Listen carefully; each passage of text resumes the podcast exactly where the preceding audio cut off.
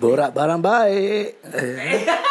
Ada satu benda ni bapak saya cerita dekat saya masa saya kecil sampai hari ini saya ingat. Sebab itu saya nak share barang baik ni dengan awak semua. Bapak saya cakap kat saya masa tu saya ingat lagi dia kata life is like driving a car. Masa dia bagi tahu tu saya memang tak faham sebab saya tak pandai bawa kereta lagi. But it's true guys. Hidup ni memang macam bawa kereta. We focus on the things in front of us supaya kita tahu jalannya, kita nak ke mana. So we have a clear view of where we are going untuk sampai ke destinasi kita. But at the same time, we need our rear view mirror. Kan? Kita tengok belakang kan? Which is like our past, our history, uh, kita punya kisah silam supaya kita jadikan teladan dan juga pengajaran untuk diri kita di masa hadapan. Tapi kan guys, kita ni kadang-kadang bawa kereta dah elok, dah dengan berhemah apa semua, sekali tiba-tiba nak jadi cerita ada je orang lain buat silap yang langgar kita. Dalam hidup ni memanglah macam tu. Kadang-kadang kita tak buat silap, orang lain buat silap. Jadi lepas kita berusaha, kita bertawakal guys. So, barang baik kita kongsi, barang tak baik simpan sendiri.